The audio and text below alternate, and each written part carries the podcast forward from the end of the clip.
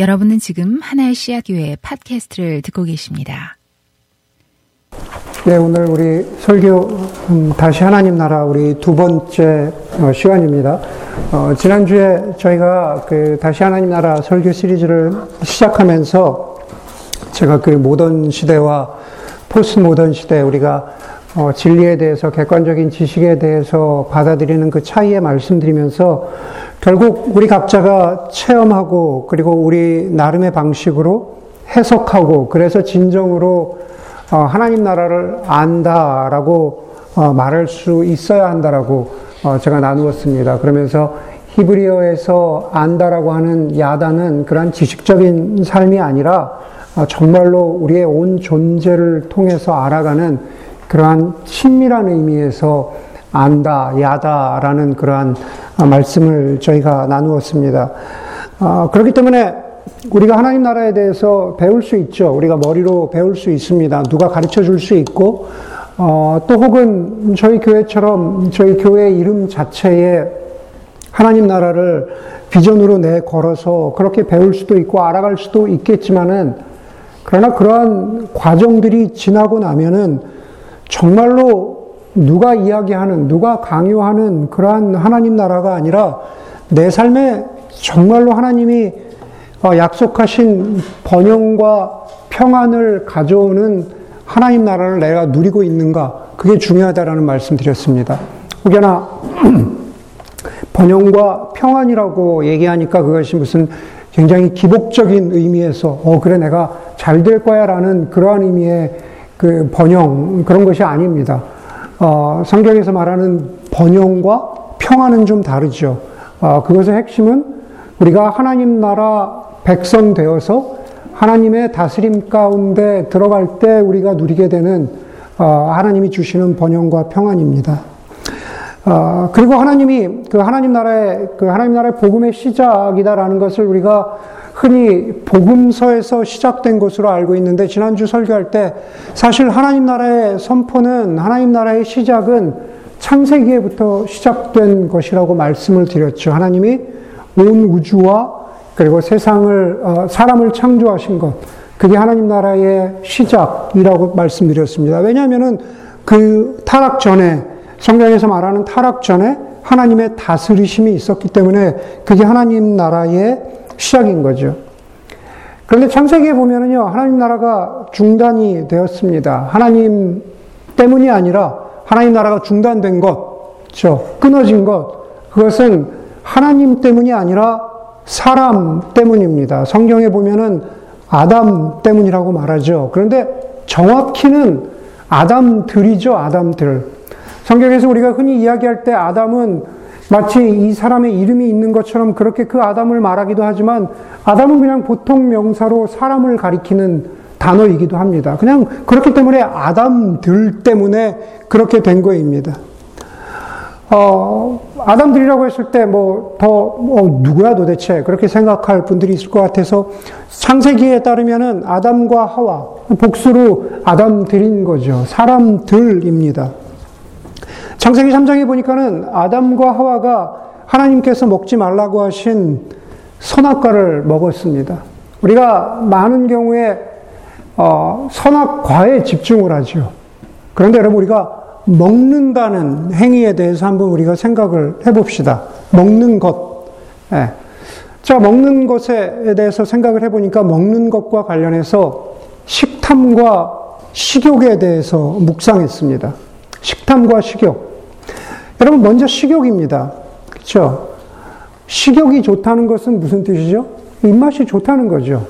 나이가 먹어도 식욕이 좋다는 것은 그냥 건강하다는 뜻입니다. 여러분들 아직 제 나이가 되지 않아서 모르겠지만, 네. 그렇죠? 왜 웃으세요? 네. 여러분, 어, 좀 조심스러운 얘기지만 식욕이 떨어지면 죽을 때가 됐다는 얘기도 있잖아요. 그렇잖아요. 사실은 어르신들이나 큰 병을 앓으신 분들, 암 환자들도 회복돼야 되는 것 중에 하나는 식욕입니다. 예, 많이 아파서 그런 게 아니라 식욕이 떨어져서 체력이 떨어져서 치료를 못 받으시는 분들도 많거든요. 그렇기 때문에 식욕이 좋다라는 것은 그렇게 큰 어, 흠이 아닙니다. 그런데 식탐은 좀 다릅니다. 저 식탐은 뭘까요? 그 사람 식탐이 있어. 라고 얘기하는 건 뭘까요? 그 사람에게 먹는 것이 다른 모든 것에 우선한다는 뜻이 바로 식탐입니다. 그게 심플하게 우리가 내릴 수 있는 식탐에 대한 정의죠. 내가 먹는 그것, 내가 먹어야 하는 그것, 그 행위가 너무너무 소중하기 때문에 다른 것을 돌아볼 여유가 없다. 그것이 바로 식탐입니다. 뭐 그냥, 그냥 심플하게 두 사람이 여기 앞에 앉아 있으니까, 예, 두 사람을 예로 들겠습니다. 두 사람이 같이 여행을 갔는데, 그럴 일은 거의 없겠지만, 예, 갔다고 합시다. 그런데 이 형제가 너무 식탐이 있는 겁니다. 예, 이, 이 형제가, 이 형제가 너무 식탐이 있는 거예요. 이 형제는 별로 식탐이 없어요. 예, 아무거나 먹어도 괜찮습니다. 이 형제는 여행 가기 전부터 자기가 먹어야 할 곳을 정해놨습니다. 한 끼도 소홀하지, 소홀하지 않겠다 생각하면서 모두 해놨는데 무슨 일인가 뭐 예를 들면은 뭐 비행기 시간이 늦어졌다거나 그래서 그냥 늦었습니다. 식당은 거의 문을 닫을 때가 됐고 이 사람은 너무 배고, 배가 고픈 겁니다. 아무거나 먹었으면 좋겠는데 굳이 거기를 간 거예요. 예, 갔는데 마침 재료가 다 떨어져서 먹을 수가 없게 된 겁니다. 오는 길에 그냥 괜찮은 식당이 많았음에도 불구하고 여러분 이, 이 사람의 식탐이 불러일으킨 뭐 화가 무엇일까요? 예, 관계를 망치고 첫날부터 관계를 망칩니다. 예, 모두가 기분을 상하게 하고 먹을 것을 제대로 먹지 못하고 피곤하기도 하고 여러분 그날 일정이 모두 망가진 거죠. 아담과 하와가 선악과를 먹은 것은 식욕이 아니라 식탐입니다. 식탐이에요. 영적인 식탐입니다. 그 식탐에는요, 나밖에 모르는 인간이 자기중심적인 한마디로 이기심이 자리 잡고 있던 거죠. 에덴 동산으로 상징되는 하나님 나라를 만드시고 아담과 하와에게 그 동산, 그 동산은 우주거든요. 그렇죠? 그 우주를 맡기신 하나님과의 관계는 아담과 하와에게 갑자기 뒷전이 되어 버렸습니다.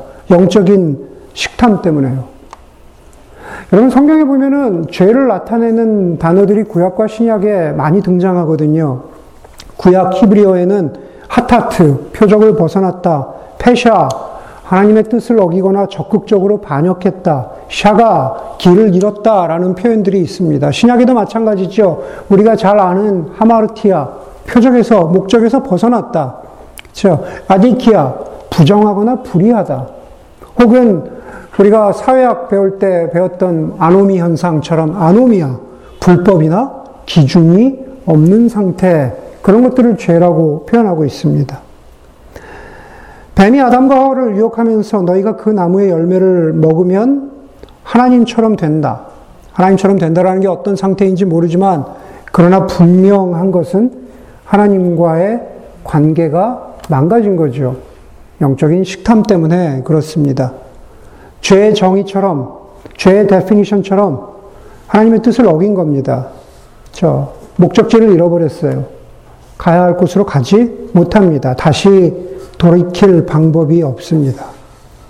아담과 하와가 선악과를 먹고 나서 그들이 하나님 대면하기를 두려워했습니다. 그전에는 하나님을 거리낌 없이 바라보았죠. 하나님을 만났습니다. 그런데 자신들의 영적 식탐 때문에 관계가 망가진 다음에 3장 8절에 보니까는 남자와 그 아내가, 다시 말해서 아담들이, 사람들이 주 하나님의 얼굴을 피하여 동산 나무 사이에 숨었다라고 말씀하셨습니다.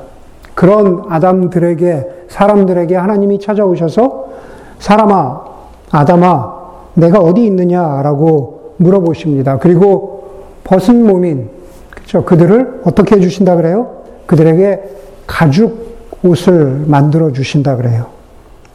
여러분, 제가 이미 창세기 설교를 통해서 아담들에게, 아담과 하와에게 하나님이 가죽 옷을 만들어 주신 게 뭐라 그랬습니까? 원시 복음이라고 그랬죠. 원 복음, 처음 복음이라고 말씀드렸습니다. 가죽 옷을 만들기 위해서는 동물을 죽였어야 됐어요. 그래서 그 동물의 가죽으로 아담과 하와를 어, 옷을 입혀 주신 거죠. 벗은 몸을 입혀 주신 겁니다. 여러분 그것은 레위기로 가면은 뭐 출애굽기부터 시작해서 레위기로 가면은 양의 희생 제사를 통해서 양의 피를 흘려서 더 나아가서는 어린 양 대신 예수 그리스도의 보혈을 통해서 우리 인간의 치욕스러운 벗은 죄악을 하나님께서 가려 주시죠. 그렇기 때문에 그것을 상징적으로 원시 복음이라고 하는 겁니다. 하나님께서 가죽옷으로 아담과 하와를 은혜로 덮어주신 것처럼 우리에게도 하나님의 긍휼하심으로 우리를 어, 긍휼히 여겨주시는 그 하나님의 사랑을 우리가 창세기에서 처음 볼 수가 있습니다. 그런데 여러분 혹시 그런 생각 한번 해보셨습니까? 하나님께서 아담에게 아담아 내가 어디 있느냐라고 하나님이 그를 찾으실 때 우리가 자동적으로 묵상하게 되는 것은요 하나님의 사랑이죠. 그리고 하나님의 자비이고 하나님의 안타까움입니다. 그렇죠. 그 당연합니다. 하나님의 형상대로 창조된 인간이 당신의 관계를 저버렸으니까는 당신과의 관계를 저버렸으니까 하나님이 당신 당연히 마음이 아프셨겠죠. 그런 아픈 마음으로 하나님이 인간을 찾으시는데 그것이 하나님인데 그러나 동시에 우리가 한번 이렇게 질문해 보면 좋을 것 같아요. 그러나 동시에 하나님이 인간을 향해서 화가 나셨을까? 하나님이 진노하셨을까? 비슷한 장면이 누가복음 15장에 나옵니다. 두 아들 중 작은 아들이 살아있는 아버지에게 유산을 받아 먼 곳으로 가서 그 작은 아들이 유산을 재산을 탕진합니다. 어, 늘 우리가 잘 알고 있는 대로 그 당시에 풍습으로 보면은 아버지가 살아있는데도 불구하고 나에게 유산을 달라고 하는 것은 아버지를 욕보이는 길이라고, 그 집안을 욕보이는 길이라고 말씀드렸죠. 아마 마을 사람들이 흉보았을 겁니다. 어쨌든 작은 아들이 먼 곳으로 가서 자기가 받은 재산을 다 탕진하고 내가 아버지께 죄를 지었다. 나는 이제 아들이라고 불릴 자격도 없으니 이제 아버지의 일꾼 중에 하나라고 여기면서 내가 아버지 아래서 빌부터 빌어먹어야겠다 결심하고 아버지의 집으로 돌아옵니다. 그런데 그 아버지가 거리가 먼데도 불구하고 저 멀리서 아들이 돌아오는 것을 보고 달려가 끌어안고 입맞추었다고 성경은 말하고 있죠. 우리는 여기서도 하나님 아버지의 변함없는 사랑과 자비를 묵상합니다. 그런데 창세기에처럼 이 누가복음 15장에서도 언제 그 아들이 돌아올까 기다리던 그 아버지는 늘 안타까움만 있었을까? 아니면은 자신에게 망신을 준 아들에 대한 화는 없었을까? 여러분, 저는 아담아 내가 어디 있느냐라고 물으시는 하나님, 그리고 작은 아들을 기다리는 아버지, 당연히 그 두 존재에게는 뭐 그 아버지는 하나님으로 상징되니까요. 당연히 그 두 존재에게는 사랑과 자비가 훨씬 컸겠지만, 그러나 동시에 하나님에게는 사람을 향한 영적인 식탐을 쫓아간 사람을 향한 화와 진노도 있었지 않을까라는 생각을 합니다. 왜냐하면 그것이 하나님이라는 거죠. 여러분, 우리가, 우리가, 뭐, 너무 심플하죠. 우리가 자녀들에 대해서 자녀들이 잘못할 때 화를 내는 경우가 왜 그렇습니까? 나와 가까운 관계에 있는 사람이 잘못을 했을 때, 관계를 어그러뜨렸을 때 거기에 대해서 분노가 생기는 이유가 왜 그렇습니까? 예. 그냥 대면대면한 관계라면 그렇게 분노가 생기지 않아요. 그냥 끊어버리면 되는 겁니다. 멀리 하면 되는 거죠. 보지 않으면 되는 겁니다. 그러나 끊을 수 없는 관계이기 때문에 사랑하지만 분노도 생기는 거죠. 그만큼 우리가 그 사람을 사랑하는 그 관계에 비례하는 만큼 잘못을 했을 때 분노도, 분노 게이지도 올라가는 거겠죠. 우리에게 자녀들이 많은데 자녀들 키우는 게 힘들다는 이야기들을 직간접적으로 많이 듣습니다. 그럴 때마다 제가 아, 부모님들께 드리는 말씀이 있죠. 아직 최악은 아직 오지 않았다. The worst thing is yet to come. 네. 최악은 아직 오지 않았어요. 주일 저녁이면 이제 이제 아내가 그날 주일에 우리 영화반에서 있었던 그 애기들 얘기를 해주거든요. 예. 너무 웃기고 재밌는 일이 많아요. 아이들 얘기 듣다 보면. 예. 근데 여러분, 애기들은 애기들이죠. 예. 우리 영화들은요, 보면은 얘기 들으면서 공통적으로 나오는 건 아이들은 나밖에 몰라요. 나밖에 몰라요. 그런데 커가면은 더 나아질까? 아니요, 그렇지 않아요. 않아요. 아이들은 커도 여전히 형태와 모습만, 케이스만 다를 뿐 나밖에 모릅니다. 사춘기에 다다르면 나밖에 모르는 이기적인 자녀의 모습은 그냥 극에 달하죠. 극에 달합니다. 그래서 우리가 그런 농담도 있잖아요. 사춘기에 다다른 자녀를 이길 수 있는 건 하나님이 아니에요. 예, 갱년기에 다다른 엄마뿐이 없어요. 그렇죠. 예, 사춘기와 갱년기, 갱년기가 이깁니다. 예, 그렇게 얘기하더라고요. 여러분, 우리 사람은 마찬가지예요. 다른 사람이 큰 병에 걸려서 고통스러운 것이 안타깝지만 다른 사람의 큰 병보다 그렇죠? 내 손가락에 박힌 가시가 더 아픈 법이에요. 내가 우선입니다. 내가 어떻게 보이느냐, 내가 어떻게 느끼느냐, 그것이 더 소중한 세상입니다. 하도 뭐예요? GPT 최신지, 최 GPT인지, 예, 네, 그 유행이라서 저도 한번 물어봤습니다. 네, GPT 채한테 네가 낫니? 구글의 AI가 낫니? 구글의 바드가 낫니? 한번 물어봤어요. 네, 제가 느끼기엔 제가 읽은 바로는 자기가 조금 낫다는 뉘앙, 뉘앙스로 그렇게 얘기를 하더라고요. 제가 읽은 바로는 그래요. 네, 인공지능도 자기가 낫대요. 네, 자기 중심입니다. 여러분, 왜 이 말씀을 드리냐면요. 사람들이 불편해하는 것이 사람들이 불편해하는 것이 원죄입니다. 내가 왜 죄인인가?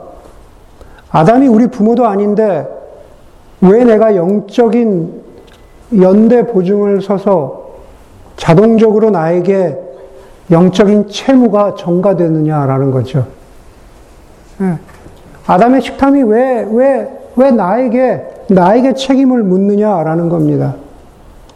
그런데 더 기분 나쁜 것은 성경에 죄의 삭은 사망이라고 합니다. 아담의 영적 책임, 죄라고 말하죠.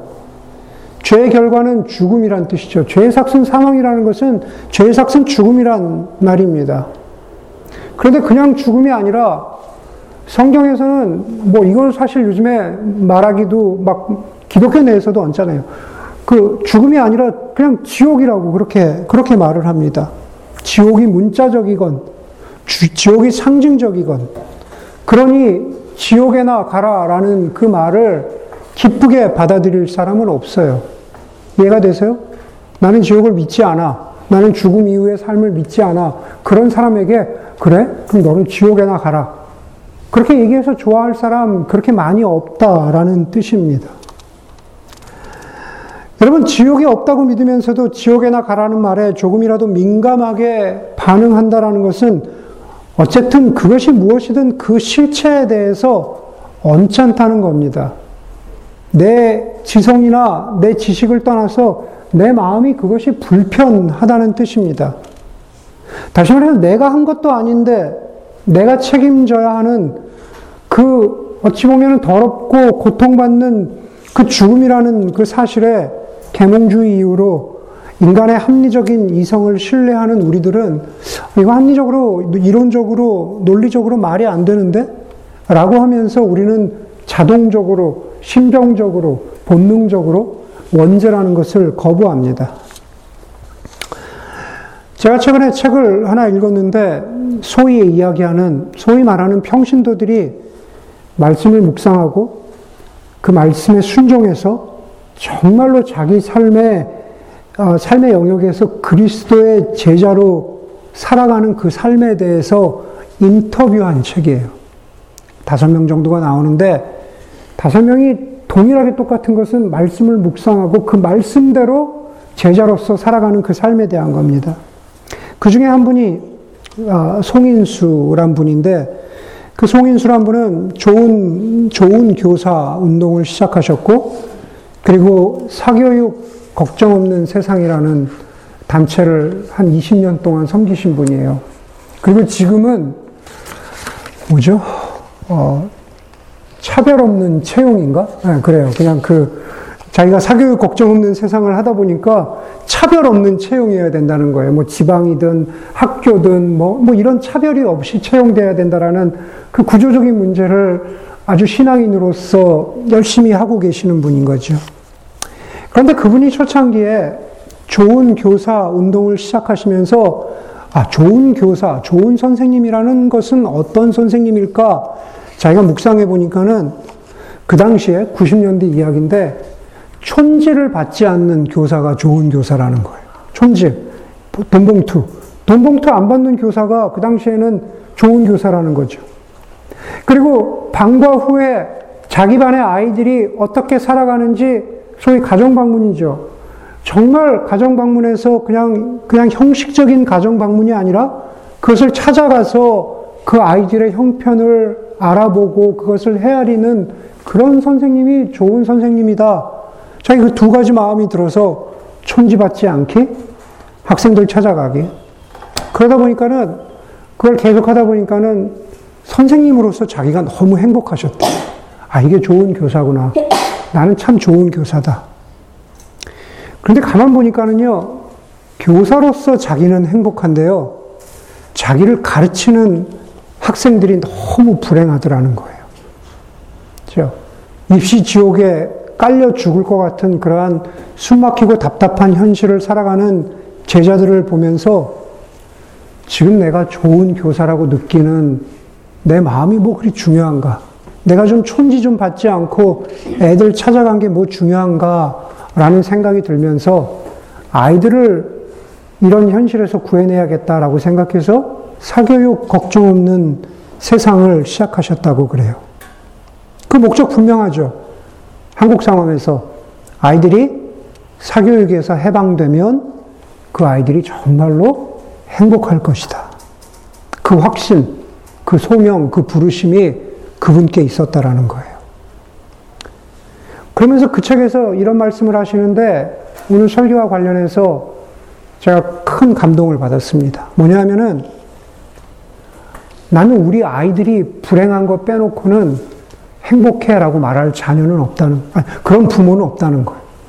나는 우리 아이들이 불행한 거 빼놓고는 내 삶은 다 행복해 라고 말할 부모는 없다라는 거예요. 여러분, 여러분들 가운데 자녀들이 커서 자녀들이 어떤 이유로 나는 정말 불행하고 나는 정말 내일이라도 죽고 싶어. 그렇게 자녀들이 그렇게 부모 앞에 와서 이야기하는데 어떤 부모가 아유, 우리 애들이 죽고 싶을 만큼 사는 게 힘들다네요. 그거 빼놓고는 나는 다 좋아요. 그렇게 말할 부모가 있습니까? 그 이상한 부모죠. 자녀가 학교에서 조금만 무슨 일이 있어도, 슬픈 일이 있어도, 얼굴 표정이 어두워져도, 다른 행복한 거 다, 차선순위가 되는 거죠. 우리 아이들 행복한 게 그만큼 중요한 거죠. 여러분 제가 하고자 하는 말씀 바로 그런 겁니다. 하나님의 마음이 바로 그렇다는 거예요. 하나님이 아담에게 아담아 내가 어디 있느냐라고 하실 때 하나님이 나만 생각하는 아담에게 화가 나셨죠. 그리고 그 화나신 것에 그치지 않고 아담을 찾아 나셔, 나, 나으셨어요. 가죽옷을 입혀주셨어요. 누가복음 15장에 아버지도 마찬가지죠. 여러분, 우리는, 우리, 저와 여러분, 우리 모두는요, 아담의 원죄를 나는 도저히 받아들일 수 없다고 아우성치죠. 그렇죠. 내가, 내가 왜 그 결과를 내가 책임져야 되느냐. 근데 여러분, 엄밀하게 얘기하면요, 아담이 아니라요, 누구라도 그 선악과는 먹었을 거예요. 네. 아담이 아니라면요, 이 사람이 먹었거나, 저 사람이 먹었거나, 제가 먹었거나, 그 선악과는 누구라도 먹었을 겁니다. 저와 여러분 중에 누구라도 먹었을 거예요. 우리는 바로 그런 존재라는 겁니다. 사람이 하나님의 형상대로 창조됐다라는 것의 아이러니는요, 사람이 의지가 있어서 선택했다라는 겁니다. 누구라도 먹었다는 것은 바로 그런 의미입니다. 선택의 자유가 있었으니 선악과를 먹었겠죠. 그런데 그 선악과를 먹은 그 사람, 그 아담들, 그 사람들을 이야기하지 말고 여러분, 우리 자신을 한번 보세요. 이성적으로 설명할 수 없어도 논리적으로 이것이 왜 잘못인지 우리가 구체적으로 그것을 표현할 수 없어도 여러분, 인간에게는요, 아, 이게 아닌 것 같은데? 그렇죠? 이 선택은 올바르지 않은 것 같은데? 왜 이렇게 불안하지? 왜 이렇게 찝찝하지?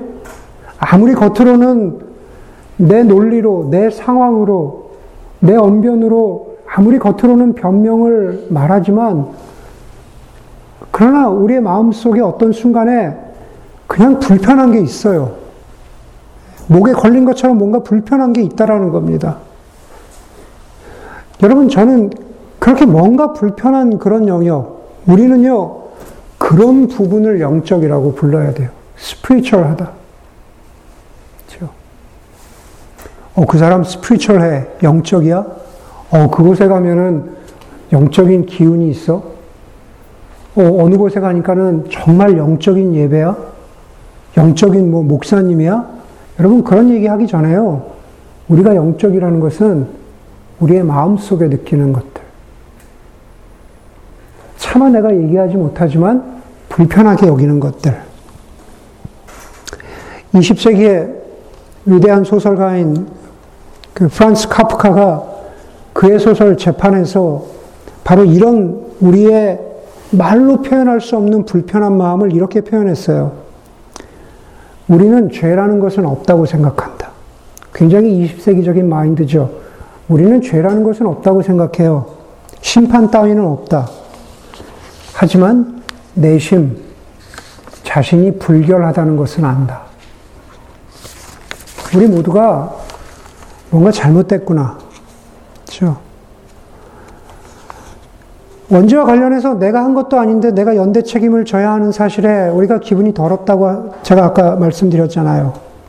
그건 나는 잘못이 없고 다른 사람이 죄인이라고 여길 때 드는 기분인 거죠. 아이, 더러워. 왜 내가? 여러분, 그 당사자가 바로 나라면 얘기가 달라집니다. 카프카의 말처럼 나는 죄는 없어. 나는 이만하면 괜찮은 사람이야. 그렇게 자신만만하지만 그럼에도 향해, 그럼에도 불구하고 자신을 향해서 느끼는 그 찜찜하고 불편한 마음. 내심 불편한 마음. 여러분, 그런 점에서 소설가들이 우리의 인간의 죄를 파악하고 설명하는데 탁월한데요. 노벨 문학상을 탄 알렉산더 솔제니친도 똑같은 말을, 비슷한 말을 했습니다. 선과 악을 가르는 선은 국가나 계급이나 정당이 아니라 모든 인간의 마음의 정중앙을 통과한다 그래요. 우리가 선과 악을 갈라요. 그렇죠? 저 나라는 선한 나라고 이 나라는 악한 나라입니다. 저 정당은, 공화당은, 혹은 민주당은 선한 정당이고 여기는 악한 정당이에요. 그렇죠? 저 계급은 선한 계급이고 저 계급이 이야기하는 저 클래스가 이야기하는 모든 이야기는 선한 것이고 대부분 혹은 선한 것이고 이 계급이 말하는 것은 악한 것이라고 이야기해요. 저 대통령은 선한 것이고 이 사람은 악한 사람이라고 이야기해요. 여러분 선과 악을 가르는 선은요 그런 것들이 아니라 여러분 우리의 마음의 정중앙을 통과한다니까요. 우리의 마음을 통과해요. 그들은 피해자이고 나는, 그들은 가해자이고 나는 피해자라고 하는 그것이 아니라 나는 선하다고까지 말할 수 없어도 적어도 나는 악한 사람은 아니라고 말하죠. 죄를 지은 사람은 아니라고 말해요. 그것이 우리가 소위 이야기하는 원죄를 거부하는 그런 우리의 마음이죠. 그러나 선과 악은 우리의 마음, 우리의 도덕, 우리의 양심, 우리의 존재를 통과합니다. 이번 설교 주제가 다시 하나님 나라인데 첫 번째 설교에서 제가 번영과 평안을 주시는 하나님 나라의 시작에 대해서 말씀드렸습니다. 그런데 성경에서 아담의 죄. 아니, 아담이 아니라면은 누구라도 먹었을 그 죄의 결과에 대해서 이렇게 말하죠. 아까 우리가 읽은 에베소서에서는 공중 권세 잡은 자의 그 아래서 살아가고 있다. 골로새서에서는 그걸 뭐라고 이야기하냐면은 암흑의 권세라고 말해요. 암흑의 권세. 톨킨의 반지의 제왕에서부터 스타워즈의 다스베이러에 이르기까지 우리 인간의 현실을 묘사하는 한 구절이 있다면은 그게 곧 암흑의 권세죠. 예. 그 암흑, 암흑 의 권세가 무엇이든지 간에, 어. 여러분, 그 암흑의 권세는 번영과 평안의 하나님 나라와 다릅니다. 에베소서 2장 2절에서도 여러분은 허물과 죄 가운데서 이 세상의 풍조를 따라 살고 공중의 권세를 잡은 통치자, 지금 불순종의 자식들 가운데에서 정욕대로 살고 육신과 마음이 원하는 대로 산다 그래요. 정욕대로 살고 육신과 마음이 원하는 대로 다시 돌아가 보세요. 아담들의 영적인 식탐이 바로 그거예요. 우리의 마음에 원하는 대로. 그렇죠? 오늘 기도 가운데 그랬잖아요. 하나님이 바라시는 것을 선택하고 그것을 선택하고 그것에 따라가는 삶에 대해서. 기도는 그렇게 하지만 우리가 그렇게 하지 못할 때가 많잖아요. 영적인 식탐대로 살아가는 것. 하나님과의 관계를 망치고 세상과의 관계를 망치는 바로 그런 것들. 나의 개인의 삶의 영역에서부터 이 세상에 만연한 온갖 부조리에 이르기까지 암흑의 권세와 그 절망스러운 결과들을 보면서 그것이 모두 남의 잘못이라고 말할 수 있을까? 혹시 그것이 내 존재를 통과하는 그러면서 결국은 선의 영역이 아니라 악의 영역에 들어가 있는 나 때문에 생긴 일은 아닐까? 그것이 성경이 말하는 원죄의 의미라는 겁니다. 13세기에 페르시아의 시인 룸이라는 사람이 이런 말을 했다 그래요. 과거에 나는, 과거에 나는 영리했기 때문에 세상을 바꾸고 싶었다. 그러나 지금 나는 현명하기 때문에 나 자신을 바꾼다. 여러분, 나 자신을 바꾼다는 것은 나의 현실을 두 눈을 뜨고 똑바로 바라보면서 내가 누구인지를 바라볼 줄 아는 사람이 된다라는 거죠. 그렇죠? 그 사람이 현명한 사람이래요. 영리한 사람이 아니라 현명한 사람이에요. 여러분 대부분 영리합니다. 그렇죠? 세상을 바꾸고 그렇죠? 무엇인가 의미 있는 일을 하고 싶어 하고 과거에 여러분들은 그랬을지 모르지만 그러나, 그리고 지금도 여전히 그럴 수 있죠. 그거 자체는 나쁜 일은 아니지만, 그러나 그것보다 우선돼야 하는 일은 하나님 앞에서 현명해져야 되는 일입니다. 현명해지는 사람은 자기 자신의 존재를 제대로 깨닫고, 직시하고, 그리고 자기 자신을 바꾸는 사람이 되라고 하는 거죠. 우리가 거창하게 이야기하는 하나님 나라, 자기 자신을 바꾸지 않으면 결코 이루어질 수 없어요. 성경에서 그렇게 끊임없이 마태복음 13장에서 누룩의 비유, 겨자씨의 비유, 그런 수많은 비유들 이야기하는 것, 예, 그거는 세상을 그렇게 누룩처럼 겨자씨 나무처럼 바꾸라는 얘기가 아닙니다. 그것은 나중이에요. 결국 자기 자신을 바꾸라는 얘기예요.